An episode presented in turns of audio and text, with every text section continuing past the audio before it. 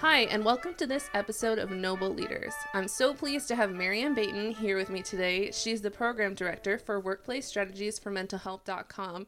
I would also consider her a workplace relations specialist. Um, she's definitely one of the most noble leaders I've met. She's always supporting staff and their success, and I can speak to this from experience. Um, and Mary Ann's also about no bull conversations. So, can you tell us a little bit more about that? Um, well, thank you for that introduction. and the no bull is really that we have to be genuine as leaders. Mm-hmm. The idea that we're never going to let them see us sweat, that we're always going to be in control, that we're never going to show our vulnerability is the old way of managing. Mm-hmm. But today, today's workers, they see past that. And if they don't trust us, we can't really expect them to take a risk, to be innovative, to do their best, to push forward on things. And so if you can't get past your own sense of self, of ego, if you're always sort of bullshitting mm-hmm. the people that work for you, you're going to be less successful. Yeah, and I completely agree with you. I think for me, being a noble leader is about supporting employees, um, being open to conversations that we might be afraid of sometimes, but that we're also vulnerable with our staff, right? They do see us sweat sometimes. And I think by being vulnerable with our staff, we're opening up and creating a foundation for staff to feel comfortable being vulnerable with us when they've made mistakes, when they have challenges at work.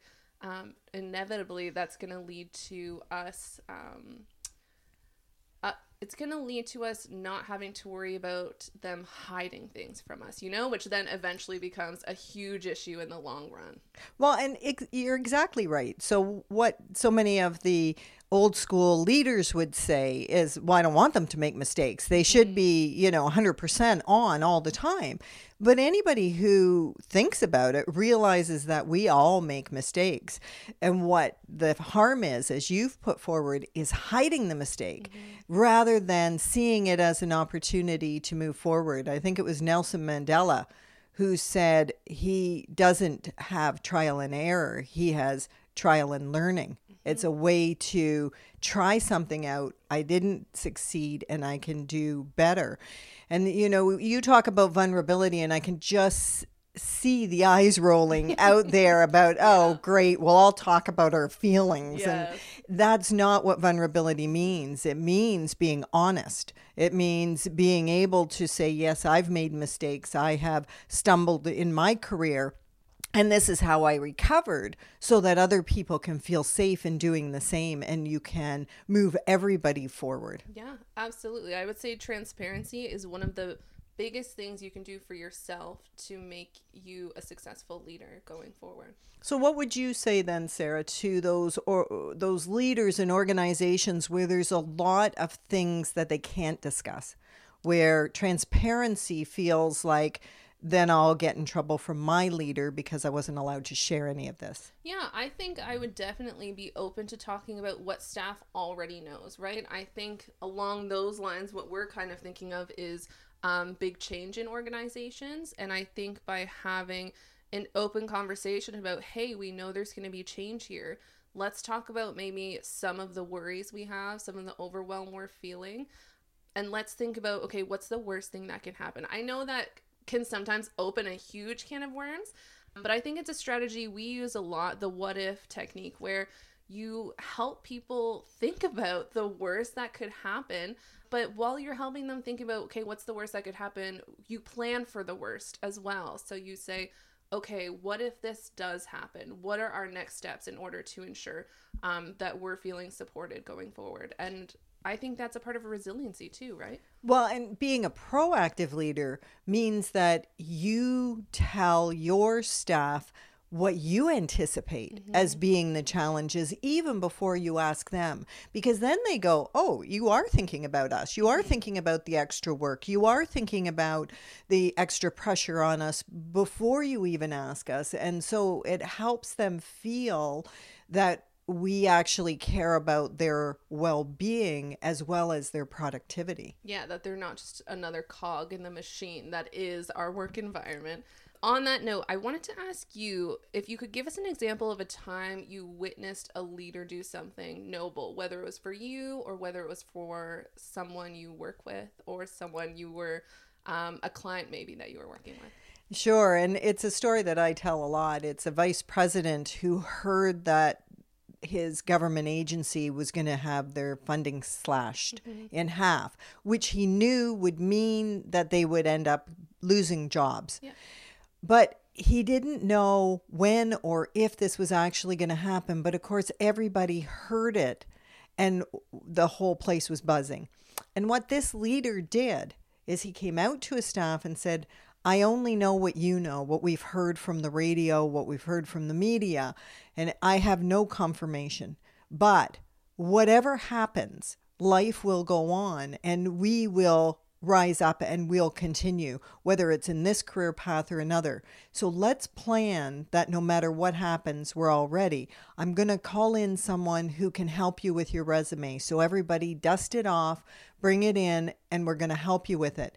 If there's a skill that you'd really like to be able to put on your resume, but you haven't had that experience, we could give you an opportunity to shadow someone so that even though you may not be trained in it, mm-hmm. you could say to someone, I've had some experience, I've had some exposure, and be able to say that truthfully.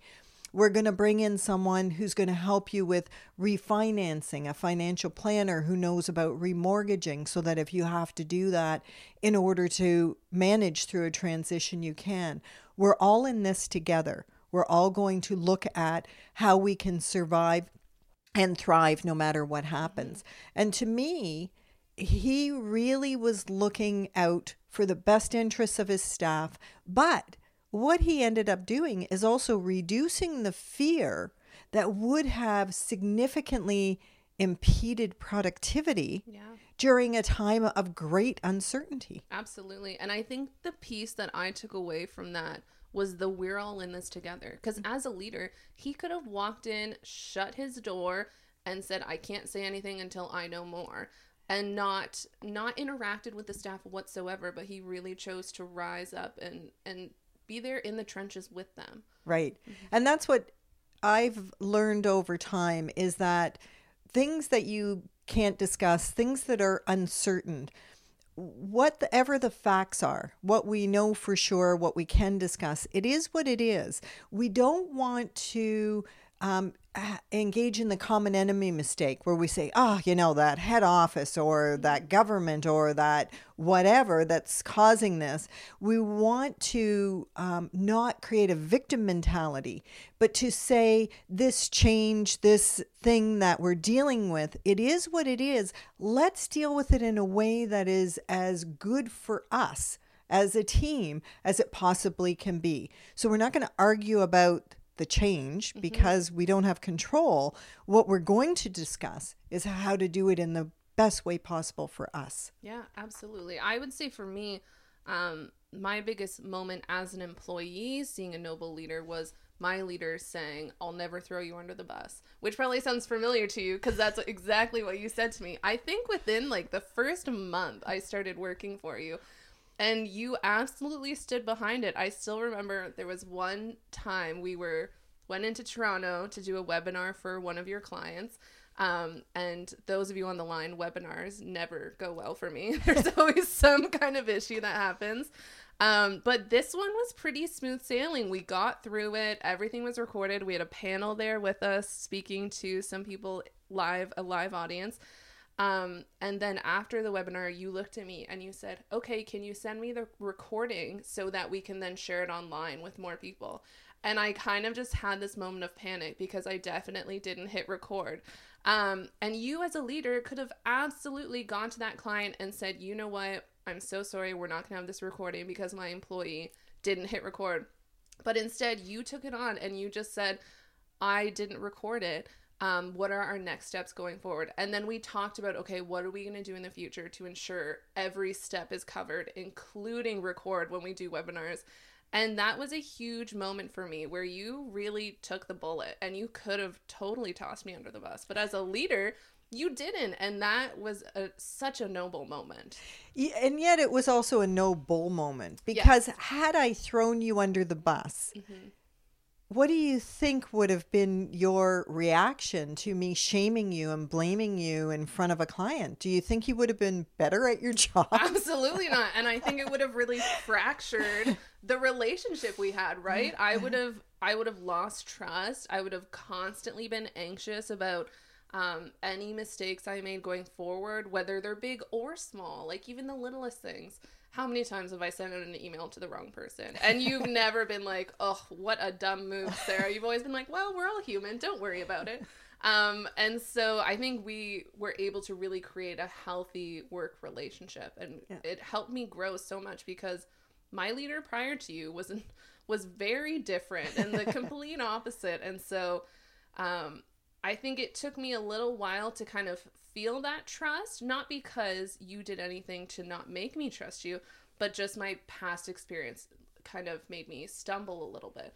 But then once that happened, it was just like, okay, she's got me. Like she's going to help me grow. Well, and so you think about you were an assistant. Mm-hmm. You're now the executive director of a national not for profit, mm-hmm. and you are a leader and an inspiration to many people. So, obviously, the approach of not using shame and blame, the oh. approach of helping someone to be successful um, you are a shining example of why that works. Oh, that's very kind of you. I couldn't have done it without um, such amazing mentors along the way, which obviously includes you as well. I also just wanted to get into what do you think has been your, as a noble leader yourself, what's been your biggest challenge in engaging teams or staff? I think personally, uh, my weakness as a leader is I have um, the shiny thing syndrome, mm-hmm. right? Yeah. I want to do it all yeah. and I get so excited about new ideas. Yeah. But I'm a big picture idea systems thinker. I'm not a detail person. Mm-hmm. So I come up with this really grand idea but I forget about all the work that it's going to take and the amount of time and the amount of focus and detail. And sometimes in my excitement, I drag people through the mud um, and not always voluntarily. Right? yeah. So, as a leader, what I've had to learn at, at great um, effort on my part mm-hmm. is to slow it down, is to have an idea and bring it to my team and say, what do you think? How long will this take you? What have I not thought about? What what other steps can we put in place to try to reduce the impact? And it's funny for me, I continued on that way for many years until I heard that I was causing someone significant stress. Mm-hmm. And that guilt, that shame was enough for me to really slow down, mm-hmm. uh, reflect, and reconsider my leadership strategy. And I often say to leaders, you don't have to take the blame for everything. If you have a toxic team, if you have somebody who's not doing their job properly, if you have conflict, but you have to take responsibility. You can't say, well, the reason my team is no good is because every single individual on it is an idiot. Mm-hmm. Because I can tell you from looking at leaders who have said that, had they taken responsibility, yeah. had they actually reduced the fear that their employees worked under, they had some pretty great people. Mm-hmm. And it's almost inevitable that if we seek to raise every person up to their optimal energy and their optimal sense of contribution, that any team's going to really flourish. Mm-hmm. And just on that note, I remember that moment when you said, okay, I really do. You were very honest with us and you said, I just get so excited about these projects sometimes, so I say yes. It was like you had your year of yes, but it lasted for more than one year. Um, but, but what happened was you then also gave us some responsibility to question you when these new projects came up, right? And to say, okay, are we really thinking about the work that's going to go into this and the time? And I think one of the strategies we came up with was that we would consider, okay, how much time will this project take? And then we'd often double it yeah. um, to make it more realistic for us so that we didn't have that overwhelm, so that we were able to kind of breathe through it because inevitably there's more challenges and pressures that are going to come out throughout a project. But I think that's another aspect that's so important is involving your team in these challenges, but also having a conversation with them and being vulnerable and being honest and saying, what is it that I do that maybe causes you So anxiety or Yeah. stress? And how do we fix that? yeah. Yeah. I remember that conversation. Yeah. And asking asking, you know, what is it? And you saying something to the effect that when I'm stressed I make noises. Yes. And I'm like, "What?" And and I guess that when I'm frustrated that I actually am grunting and moving around and doing things and the idea that you believed that I didn't intend to stress you out mm-hmm. was what allowed us to come up with our keyword, which is breathe, mm-hmm. in order for me not to hear you scolding me or judging me or criticizing me. What I hear when you say that is, I care about you. You're obviously stressed. Yeah. I'm breathing in your secondhand stress, and I believe you don't mean to do that Yeah. that's what I hear. And so it's a very easy fix when we all give each other, um, as uh, someone says, the most respectful interpretation of behaviors. That when we act in a way that's not ideal, that we believe that it there's a reason for it, and that we're not intending it to harm anyone. So we bring each other back to our better selves, Yeah. if not our best. Absolutely. I remember very well this past summer that I just had a lot happening and I felt that a client was just asking a lot of me in the moment. And I was explaining to you how stressed I was and how unreasonable they were being. And you just said to me, you know what? I appreciate you, but you're being oppositional right now. and if it were anyone else asking you this, you wouldn't think it was a big deal. And you were so right. And from that moment, I really realized that when I'm stressed, when I'm overwhelmed, that's my go-to reaction right is being oppositional which as a leader can really affect your staff because if they're coming to you with ideas with challenges if i am not willing to listen to those ideas and instead i'm just like the no girl like nope i don't want to hear this this is how we're doing things how would we ever evolve how would we ever change and so since you told me that i've actually shared it many times with with clients when I'm facilitating, with participants, with friends and family, so that they know. And they've actually started calling me on it and have been saying, Hey, you're sounding a little oppositional right now. What's going on with you? And like the breathe thing, I know they're coming from a place of genuine care and that they love me and they just want to support me through whatever is happening. Well, what's interesting about that story is that um, I've known you for what eight years, and Yeah. and and that happened. I think once or Yes. maybe twice in all that time, which makes it harder when you're part of a team and suddenly somebody's behaving in a way that you've never seen before.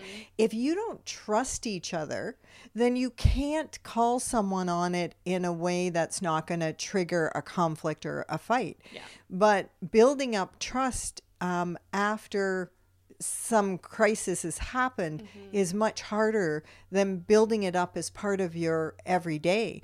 And that's why um, you were involved as well with the development of building stronger teams, where we've got those short, quick activities, conversations really, that build that team trust, cohesion, resilience.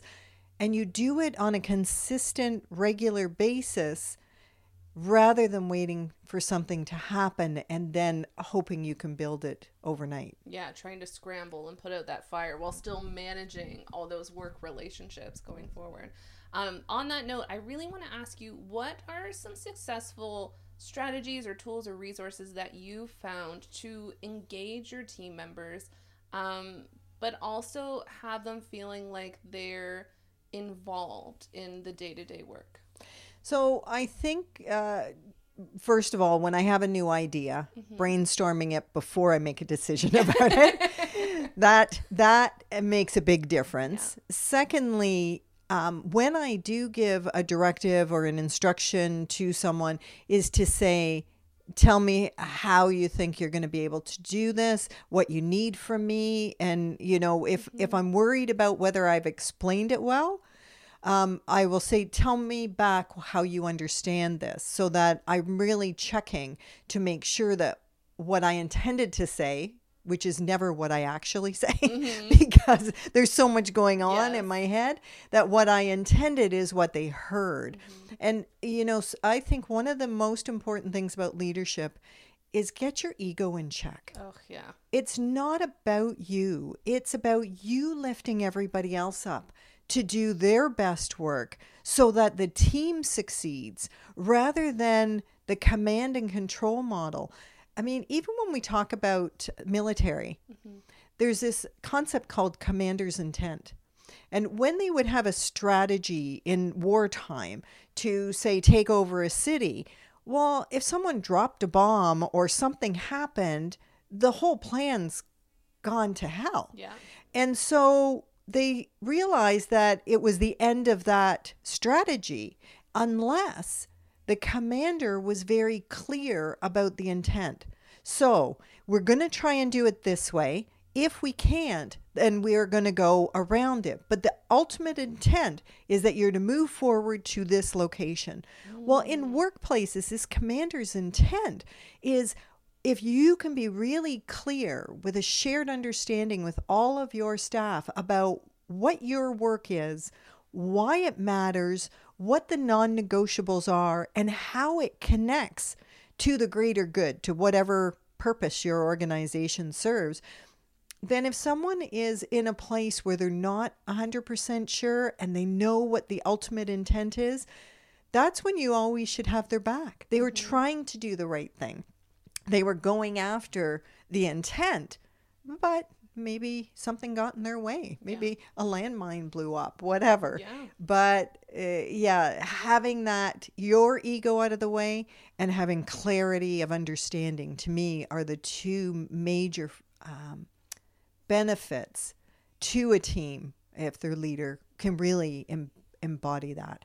I think one of the biggest lessons you've taught me as a leader is the idea that you don't have to be the expert in everything. And to this day, I still am weary of using the term expert whenever describing myself because I think that sometimes that term can make us feel like we know everything and there's nothing left to learn. Um, so it really stunts our growth and development. But um, you really taught me that pull from others, like bring other experts in, learn from them, help them to develop and grow and to create a program or a project or an item or anything that is going to be even greater than what you could have done alone. And I think it is really about putting your ego in check. And again back to that vulnerability piece of saying, you know what, I don't have the answer right now, but I'm going to locate it for you or find someone who can give it to you. Um, and I think that that has taken me so far. And it's also expanded the people I know, right? And I've been able to learn so much from those experts that then I feel confident recommending them or bringing them in on projects as well. It's it's like you create your own support network by being collaborative with other uh, experts, other uh, professionals in your field. But the added benefit, quite frankly, is that everybody thinks your work is amazing, and it's because you collaborate. it's because you reach outside of yourself. all, yeah. well, you know, when you look at this, Oh. the work on workplace strategies for mentalhealth.com, I, I would say 98% of everything that's on there was done in collaboration with people who knew more than I do about the various topics. Now, some of those people would say, oh, no, you know more. But the truth is, it's not. It's that collaboration. I can take ideas from other people, and anything that I thought of on my own is going to be enhanced and improved. And so, with a team leader, um, the more you can encourage your own team to share what they already know, but also to look for other ideas and to bring mm-hmm. them to the team, the better you look.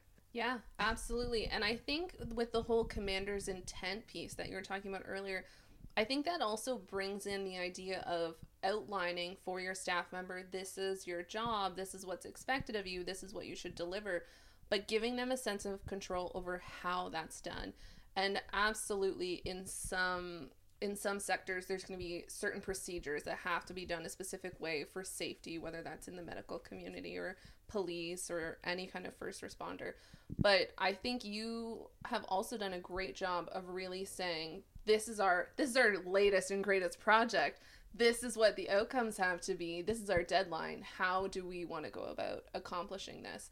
And you've really made it a group decision which i think brings in the idea of commitment from your team, right? That they feel like they've been heard, they feel like they have a voice, um, they feel valued, and it gives them a sense of real ownership. Which I think we need if you really want me to be committed to something, then I have to have some sense of ownership mm-hmm. in the development. Once I finish work, uh, a lot of people say, Well, isn't that your baby? No, my babies are now over six feet tall and humans. But uh, so I can let go of it. I don't, I don't feel um, proprietary about anything. And of course, because the work I do gets to be out in the public for free, that makes it even easier. easier yeah. Yes. But but in the development of it, I have to have that sense of passion, of ownership, of responsibility to really motivate me to do my best work. And I assume that many other people feel the same way. But what I did learn early on as a leader is that people are unique. Mm-hmm. They're different. And there are people who are like me that give me an idea, let me run with it. I can't wait to go. But then there's also people that are critical to the success of any team who want to be told what to do and how to do it and to be very clear and specific in the instructions. Mm-hmm. As a leader, it's my responsibility to know the difference. Yeah. Who wants to be said, go, run, play, you know, just bring me this back? And who wants to be told, step one, step two, step three, this is where we're going to have this milestone. And support people to be successful on their terms. Mm-hmm. And how, as a leader, do you know the difference? Usually by making the mistake. Yeah. Usually by trying the wrong approach and yes. then getting the pushback. So it doesn't take long, but the better way to do it yes. is to actually ask new hires yeah. or new team members tell me what stresses you out. Tell me what kind of a challenge you like to take on. Tell me the things that give you energy at work, and tell me the things that deplete your energy at work. Tell me the things you feel really confident in leading and taking on and, and being in charge of. And tell me the things that you really need given to you specifically. So just ask them. Mm-hmm.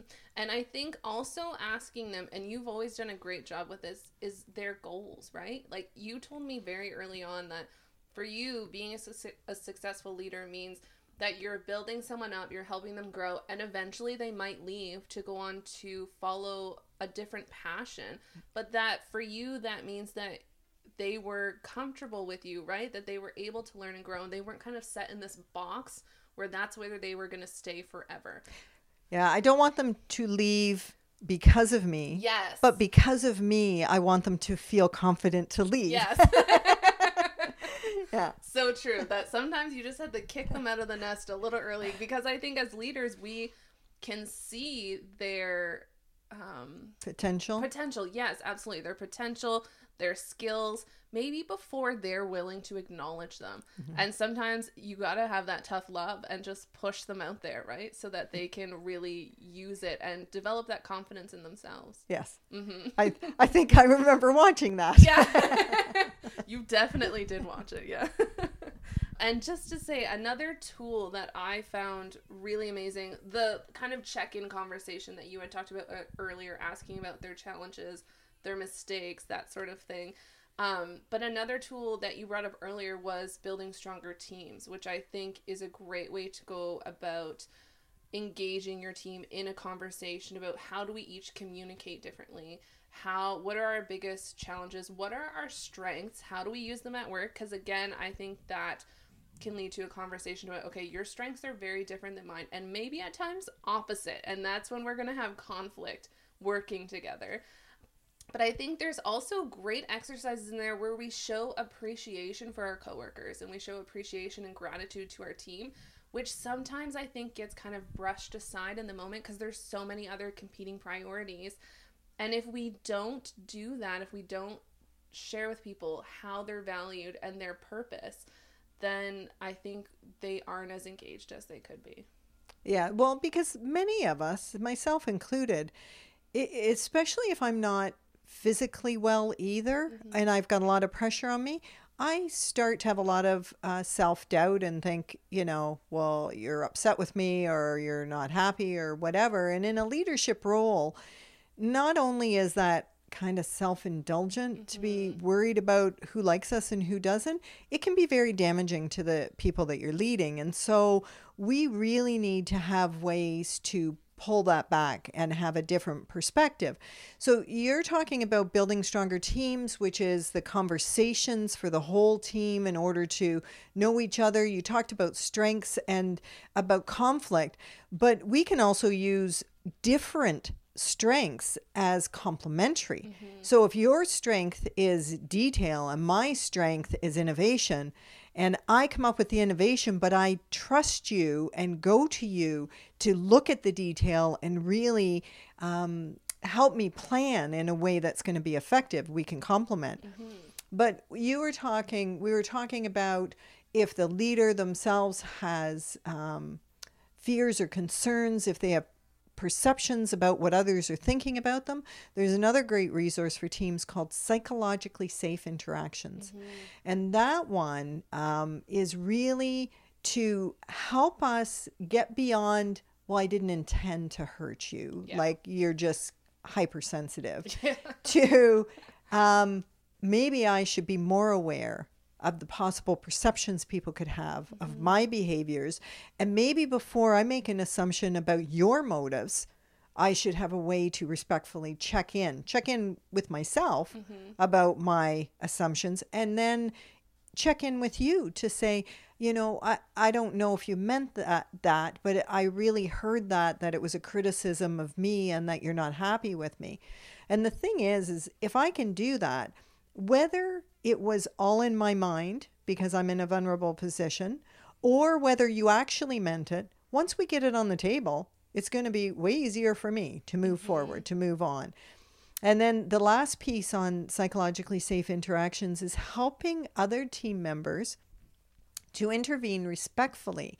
So, say I was in your face speaking too loudly, and someone can see that you're just, you know, intimidated, you're really sort of shrinking away from me. And maybe I'm bullying, maybe I'm not, but it's obviously not a healthy interaction. That somebody could come to me and say, Mary Ann, looks like you're really shook up about this, or this is frustrating for you. Let's go and sit here and see if we can um, solve this. What that would do for me is go, oh, what was I doing? Like, oh yeah, I guess I was getting too intense, and I thought I was passionate, and and you think I'm intimidating. But the point is, is it doesn't matter what I intended if we understand that. Yes, we've got good intentions, but sometimes that's not the way they're received. Mm-hmm. We call each other on it. Yeah, absolutely. And I think it also, what I love about that tool is I think it's a conversation within a team. So everyone's very aware of what the expectations are. And I think it holds people accountable to their actions because, like you said, it could be so easy for me to say, well, it's not me, it's you, um, without taking any accountability for my actions. But instead, not only am I holding myself accountable, my team is holding me accountable for my actions by, in a safe way, with that piece. I believe it's called moral courage within the tool. And it's just so important to, I think, sometimes give people the power to approach someone in a supportive way to say, hey, you're just not acting like yourself right now. What's going on? Rather than us going to our coworkers and saying, "Oh my God, did you just see what Mary Ann did? Like, Yeah. what is up with her?" And then coming up with our own ideas about what's going on instead of really having that conversation one on one with them. That's why I like the two words together, moral mm-hmm. and courage, because it takes courage to, you know, get up in somebody's face and say, You're in her face, get away, you're just being mean or you're being intimidated or but then we're bullying the so called bully. Yeah. That's not moral courage. That may be courage, but mm-hmm. and then going behind somebody's back and talking about it isn't moral or courage. Yes. And so, how do we combine those two things to really um, give people the tools and the power to respectfully intervene. Yeah. Um, just before we wrap up, I just want to talk about kind of our takeaways from this conversation. So I think for me, the biggest takeaway as a leader to really engage my team is to just have conversations with them. You know what I mean? To stop and ask them what's going on with them, to ask them what their challenges are, um, but in a way that is honest, that's truthful, that's transparent and genuine. Um, so for me, that's probably my biggest takeaway. And I think all of the tools you listed are great ways to start those conversations. So you talked about building stronger teams. We talked about psychologically safe interactions, which can all be found on workplacestrategiesformentalhealth.com. Um, but we also talked about kind of like a check in about maybe something they could do weekly about, hey, like what's happening with you? Let me know what's going on.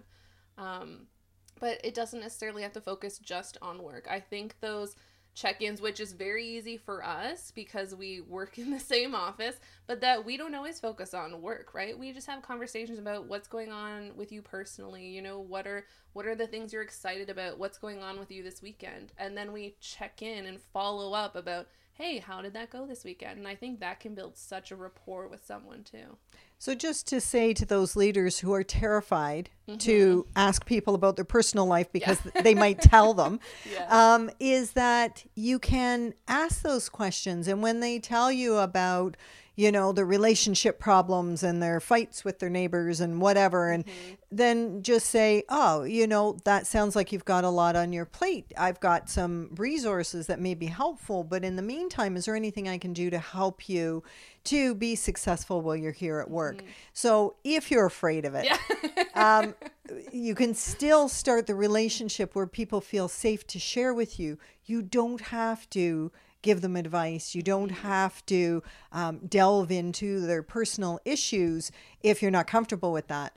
On the other hand, my um, no bull approach is I'm a whole person and my whole life comes with me to work. Yeah. And so does the people around me what you choose to share or not share is up to you personally. But the idea that I'm going to come to work and only be focused on work 100% of the time uh, will reduce my productivity, not increase it. Because I'm trying to have the energy for this facade instead of having the energy to do my best work. Yeah, I think that's also a very old school way of thinking, right? The idea that your personal life stays at the door to our organization and then you step into your work life.